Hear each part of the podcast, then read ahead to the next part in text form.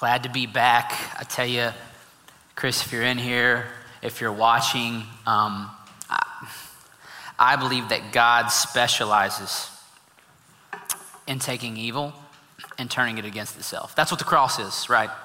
That's what the cross is. The great moment when God faced up with Satan at his best, or at least he thought he was at his best, and turned it against him to turn it all for the best for every single last one of us. And so, even in this moment of pain and death, I look to the cross. I find hope in the cross that God can work good through this. So, we're praying for you, um, my friend.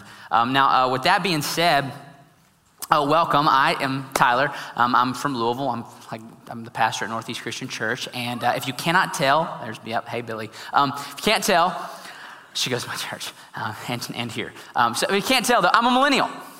I am a, don't say that word too loud. It's a cuss word for everybody over the age of 45, but I'm a millennial. If you can't tell by my boyish looks and my artisan local coffee, I'm actually, um, I got that from the, was it the Brentwood Suites? The Brentwood Suites Keurig machine. So that's as local as it gets, right? No, actually, I've changed it over to water. But oh, trust me, I don't need any more coffee. Uh, but here's why I bring that out to you. All right, because as a millennial, uh, I have noticed this growing generational gap between the younger generation and the older generation. Um, the, the rising generation and the leading generation, if you will. And I think it's totally unnecessary.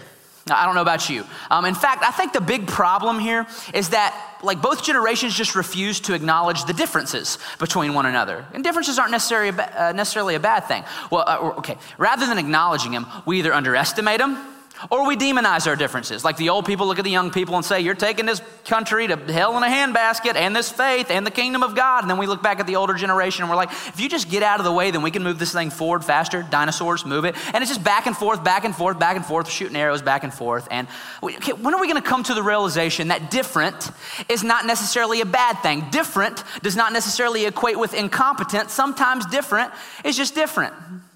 Okay, let me. Um, let me give you an example. Let's take the rising generation that's moving into the workforce today um, and taking like big leadership roles, our generation, the millennial generation, and let's, let's compare it to the oldest generation still in the workforce today, the builder generation. Now, the 80s and 90s raised me, probably most of you in here too, um, but the builder generation was raised in the 20s, 30s, and 40s. Now, do you think the 20s, 30s, and 40s were a little bit different than 80s and 90s? Think they raised people who were a little bit different? You think the political landscape was different? Do you think the religious landscape was different? Do you think the economy was different? What happened in the 20s, 30s, and 40s, y'all? Okay, the Great Depression. How about a couple of world wars to throw into it? This is why me and my grandma, among other reasons, are very different. She is, uh, she is one of the most content people I have ever met in my life. Tyler, if you got food on the table, roof over your head, and a job, you should be thankful. And she's right, but I can't get content like that. She's one of uh, she's one of the most frugal people I've ever met in my life because she lived in a time where prosperity was much more sparse. So like she will not let us brew a new pot of coffee at her house until the old one's drank. It's just like even if it's 48 hours old, just put it in the microwave, warm it up, tastes the same. Um, which by golly, it does not taste the same. That's blasphemy for a millennial. Okay, do you know that science has proven that uh, over 99% of millennials will serve as a barista before they die, or a photographer, or a barista photographer. Or at the very least, you got the barista gear all in your kitchen, right? You can't pay the rent, but you got all the barista stuff, right? Now, here's why I point all this out. Here's why I point this out. Okay, because again, um, there's this growing divide. And all it has to do is with different for the most part. Um, in fact, you know, you know what the, the leading generation I think has done with us? I think they've labeled us incompetent because we're different, or incapable because we're different, or maybe even the straw that's going to break the camel's back. And I think they've misjudged us. In fact, I think it's our generation's unique differences that have actually positioned us to make a maximum impact in the world, like maybe no other generation to ever go before. Every generation has their uniquenesses, right? Like ours, ours, ours, they're just amazing. We're one of the biggest generations to ever come along. We're one of the most technologically savvy. We know how to leverage that. At the same time, we're globally aware because we're globally exposed with these little smartphones in our hand. And we are the most mission minded generation I've ever seen in my entire life. Yes, we have our flaws. We'll get there in a second. But is there a more cause oriented generation in modern history than, than this one sitting in front of me right now? I've got friends who will take two or three weeks of vacation every summer and take their vacation in a third world country to serve. I've got friends who have started successful nonprofits in my home city before the age of 30. I got one friend who shaved his head on Twitter a couple years ago just to raise $20 because his buddy got cancer and he wanted to raise it for cancer research. Now, some of you are like, shave your head for $20? That's crazy. He was like, no, it's not crazy, it's $20.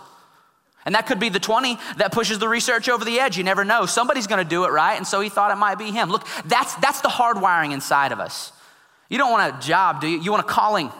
You don't want to just make a paycheck, you want to make a difference in the world. And you know what I believe that hardwiring is?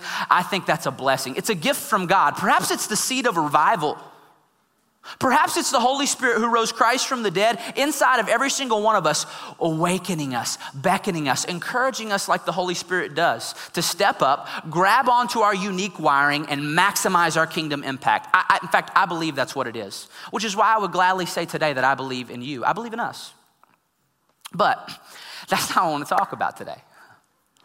Uh, rather, I want to talk about our unique flaws as a generation because we do have flaws. And if we are not conscious of them, they will undermine our potential to make an impact. Uh, okay, in 2000, 2012, I graduated from seminary with an MDiv in biblical studies, which means I took 18 hours of Greek, which means I was smarter than everybody in the world. Okay, or at least so I thought. I was definitely smarter than the senior minister who hired me at the church out of seminary. Never mind, he had been there for 35 years. Never mind, he had planted the church and taken it from like zero to 2,500 over the course of his career. He didn't know Greek. How could he be trusted with the Bible? Thank God they hired me to straighten him out. but you know what I figured out in about the first month? I figured out I got a whole lot to learn and a long way to go to be half the man he was. And I think we do as well to be half the generation, some of the generations before us. But if we can get this figured out, if we can live countercultural lifestyles, then I think our impact could be unbelievable. So here's what I want to do I want to give you three, maybe four if we have time uh, cultural rhythms. Cultural idols, cultural blind spots, cu- cultural rhythms that we need to get out of sync with if we're gonna live the countercultural life Jesus called us to live. Here's the first one. Cultural rhythm number one is speed speed. We live in a culture of speed, do we not? We live in a culture of boom, boom, boom, boom, boom, boom, boom. I know what I want and I want it now. We live in a culture where I don't have to wait till next Tuesday night for the rebroadcast. I can stream it on my phone today. We live in a culture where I can buy anything from anywhere in the world and have it droned to my front doorstep tomorrow. Uh, we live in a culture where I don't have to work for a date. I just got to download the app and swipe right. Boom, ladies' man. Just like that. now, recognize, recognize Culture speed is not necessarily a bad thing in all ways. In a lot of ways, it's a good thing. But one of the unintended consequences of living in a culture of speed is we can come to see slow as bad or slow as something to be avoided. And what I found in my young life are some of the most richest things in life are just slow. Like they take time. It takes time to read a book. It takes time to get an education. You know, three or four years, some of you six or seven. We're not going to raise any hands. Uh, it takes time to build a relationship. It takes time to build a career, doesn't it? That's one of the big indictments of the rising generation.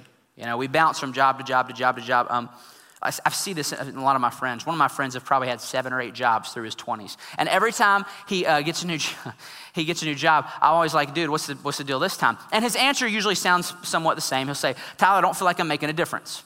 I don't feel like I'm empowered. I don't feel like I'm respected. I don't feel like I'm trusted. And I get that. We all want to work in a healthy environment, right? But sometimes I just want to grab them by the shoulders and shake them and say, dude, you've been there for three months.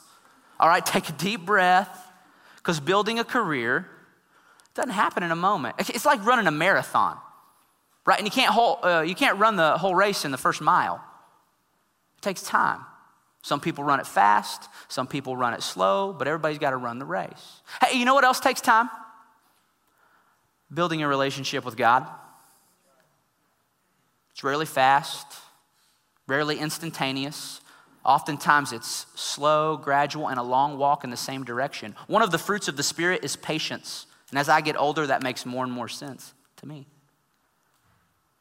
And in my prayer life, uh, the past year or two, I'll share this with you because I'm so, you know, I, have just been um, like trying to stop in the morning. And before I even talk to God, just be still before Him and remind myself of uh, Psalm chapter 46, verse 10. You guys know this. It may sound cliche to you, but it helps.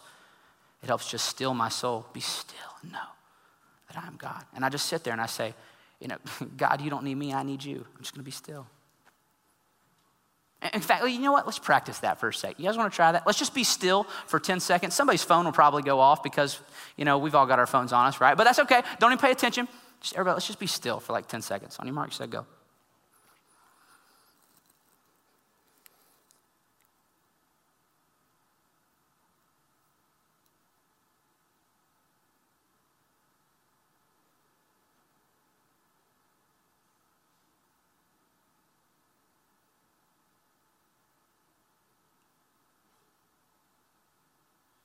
Okay, that was more than 10 seconds. I did 20, just to freak you out a little bit. Okay, just so you start feeling the tension of how awkward still can be. Some people online were like refreshed, did it like did it pause? Okay, some of you opened your eyes see if you know I passed out up here or something. No, I didn't because we. Okay, here's here's why it felt funny too because we live in a bing bing bing bing tweet, you know, ring ring, new message, beep beep beep. Right, we live in that kind of culture, right? And it goes so fast, and yet the word of God still remains the same be still and know. Or let me say it like this if you are not still, you will not know. So, Kairos, rising generation, can I just challenge us for a second?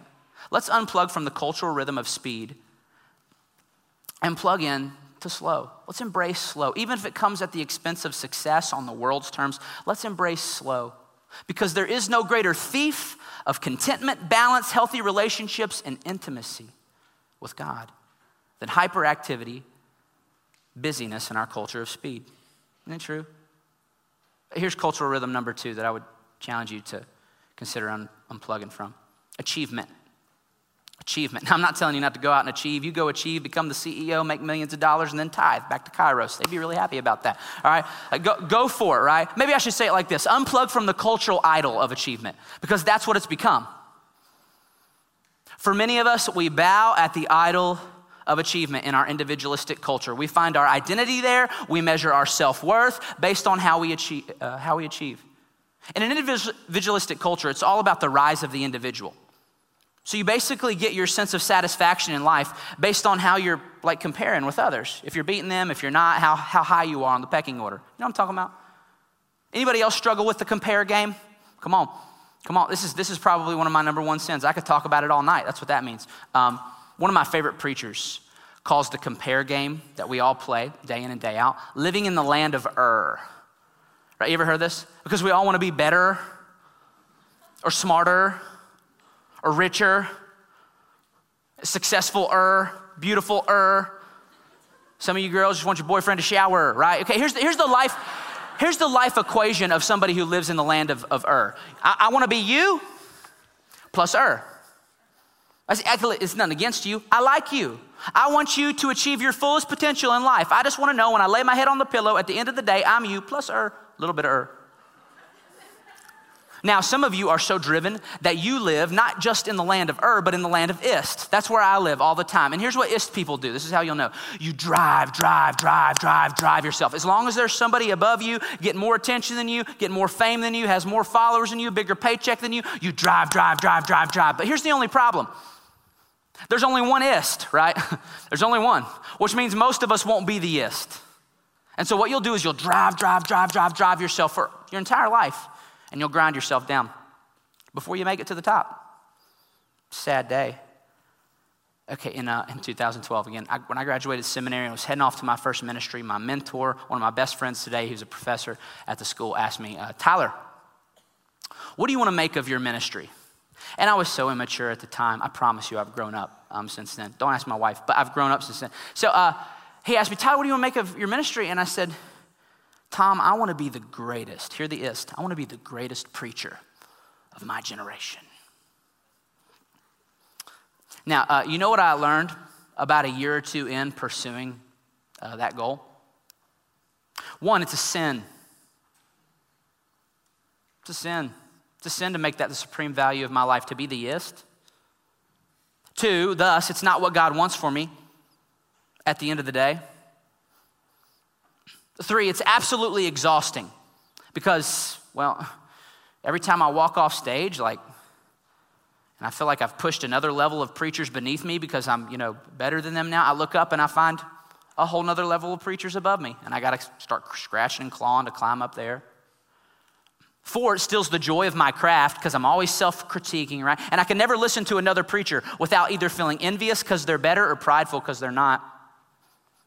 And five, check this out. What if? What if I became the ist? What if you became the ist in your industry? Some of you might be, probably not, but because there's only one ist. But what if someday you became it?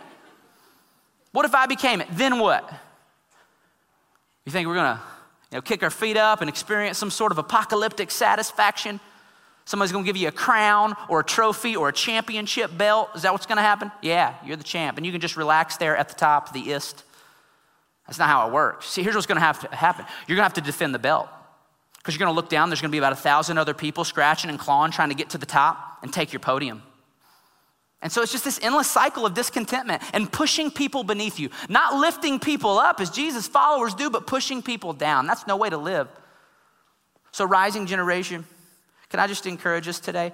Let's unplug from the cultural rhythm of achievement and instead plug into God's definition of achievement, which is faithfulness faithfulness. You know what faithfulness is? It's just rolling out of bed every day saying, I'm going to embrace the daily grind today for Jesus. Whatever's in front of me today, and whoever especially is in front of me today, that's my purpose. And it doesn't matter if I got one talent, five talents, or 10 talents, I'm going to give all, not some. You know, um, this generation, our generation, I feel like we struggle so much with anxiety. You know what I mean? Like more so than any generation. And I think that all come, it all boils down to us wanting to achieve, wanting to control the future, you know, wanting to kind of guide our path 10 years from now, wanting to know where am I going to work, where am I going to live, who am I going to marry someday.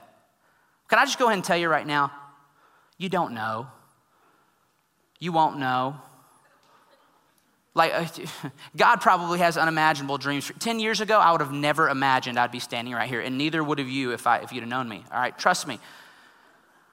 You don't know. So, can I just encourage you if, if you're struggling with anxiety tonight, you can offload that stress because there is only one thing that is certain at life's highest highs and life's lowest lows, and that's who's going to be there Jesus. So, cultivate faithfulness in Him. Cultivate faithfulness in Him, and that's the best thing you can do for you 10 years from now, a billion years from now. Cultural rhythm number three. Man, I'm out of time. Let's skip number three and go to four. Cultural rhythm number four. Now, entitlement. Entitlement. I hate that word, don't you?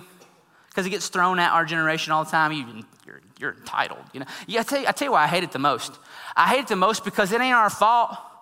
I didn't stand in front of the mirror when I was seven years old, stroking my ego, telling me how special I am.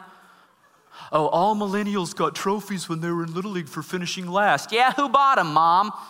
You know? Like it just it, it, it frustrates me. Um, but uh, here, here's what we can own. We can own it if we remain entitled into our young adulthood, right? Because now it's on us. It's, it's our decision, it's our life, it's our, it's our decision how we're going to follow Jesus.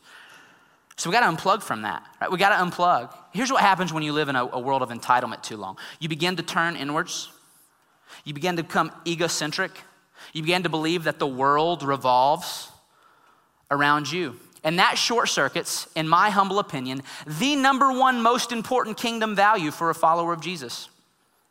And that's servanthood. Servanthood. Here's what Jesus has to say about servanthood Matthew chapter 20. Verse 25, Jesus calls his disciples together, and this is what he says to them. He says, You know that the rulers in this world, lord it over their people, and officials flaunt their authority over those under them. You know how secular leadership works, right? And he says, But among you, it will be different. Because whoever wants to be great among you must be your servant. And whoever wants to be first among you must be your slave, for even the Son of Man came not to be served, but to serve others, and to give his life as a ransom for many. And there you have it the definition of spiritual leadership, also known as servant leadership.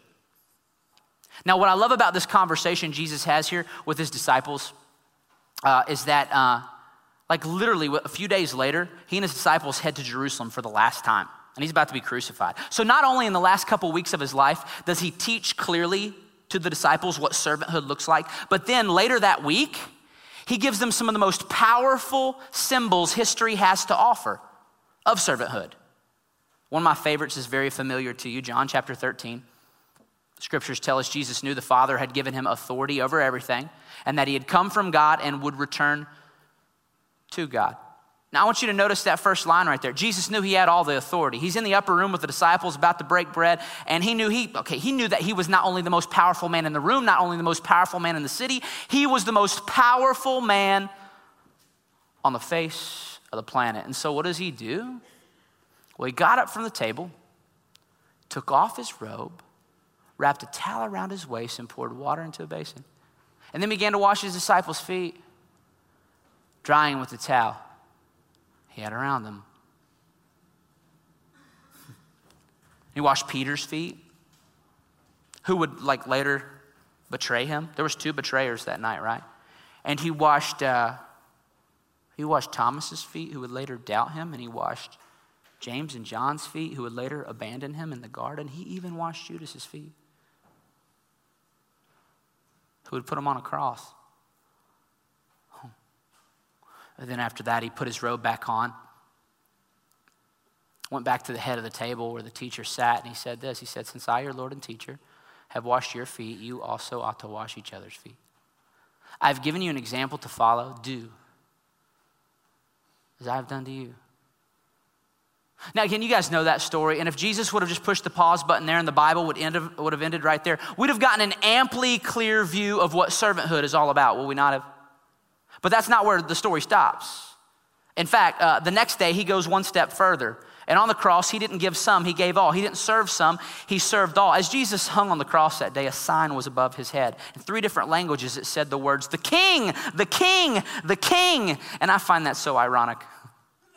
Because as the secular powers that be jeered and sneered at the idea of a crucified, suffering servant king, heaven cheered. And God looked down and said, That's greatness. That's leadership. That's the kingdom of God. Jesus, Jesus, Jesus. And if the story would have ended there, we'd have gotten an amply clear picture of what servanthood looked like, right? But it didn't because then Jesus rose from the dead, and just before he ascended, he looked down at his apostles and he said this to him. He said, Matthew 28, all authority in heaven and on earth has been given unto me. Notice, who's got the power? Who's got the authority? Jesus does. Jesus says, Look, I'm the very definition of entitled. All right, because I am. I'm like entitled to the throne next to God, and I'm about to go there. Okay, I, like I got the power. I could set up my forever kingdom right now. But instead of doing it my way and choosing me, instead, my way is going to be choosing you. I choose you. So go. You, no, not me. You go and make disciples of all the nations. He says, I choose you to be my plan A, and there is no plan B. I choose you to be the body of Jesus, the hands and feet of Jesus, the physical presence of Jesus in the world today. I choose you. You are as close as anyone will get to Jesus this side of heaven. I choose you. I commission you into your families and into your neighborhoods and into your homes and into your churches and your mission fields, into the marketplace. In fact, take every worship, uh, take every workplace and turn it into a worship space. I choose you, I commission you, I empower you, I give you a purpose, so go. And what a purpose that is, right? Hmm. So, uh, rising generation. Can I just close by, by challenging all of us with a question? And this is a question that is familiar to me, it's familiar to you. But I hope, uh, I hope it never becomes old to you. Let me ask you going forth, whose kingdom, whose kingdom will you choose to build? Thy kingdom or my kingdom? Spoiler alert, there's really only one kingdom that's going to matter, anyways. And that's the kingdom where slow is better than fast. That's the kingdom where achievement is defined by faithfulness. That's the kingdom where the first are last and the greatest are the servant of many. There is a kingdom with a brand of greatness that you descend into, and that is the kingdom of God. That is the greatness of Jesus, the greatness of the servant. So go, serve big, serve bold. Go, don't let the size of your faith, don't let the size of your faith insult the size of your God. Go and make disciples. I believe in us. And the impact we could make on the future is immeasurable if we can unplug and just lean in. Uh, right now, we're going to uh, end by, uh, in the message time, by going into our 120 seconds. I know you got this rhythm where you just take a moment and you reflect on the message. And I would just challenge you, I would encourage you. I don't know if you can wrap your mind around all three of those cultural rhythms and how you might unplug today, but maybe you can wrap your mind around one. So, could you slow down? Could you embrace slow today? Maybe that's what you need to do. That's, that's me. I'm going to go sit in my seat and I'm going to continue to ask God to slow me down and make me still before Him. But maybe for you, you need to unplug from the comparison trap and the idolization of achievement. Finding your self worth based on how you measure up to your peers and the people to your left and right. Can you, could you just ask God to, to push that out of your center and push faithfulness in? Or maybe for others of you, you get out of this entitled mindset and remember that the world doesn't revolve around you. No, we all revolve around Him. And you can take his heart and begin to serve better. Whatever it is, let's just take 120 seconds. Take a deep breath, reflect, and pray.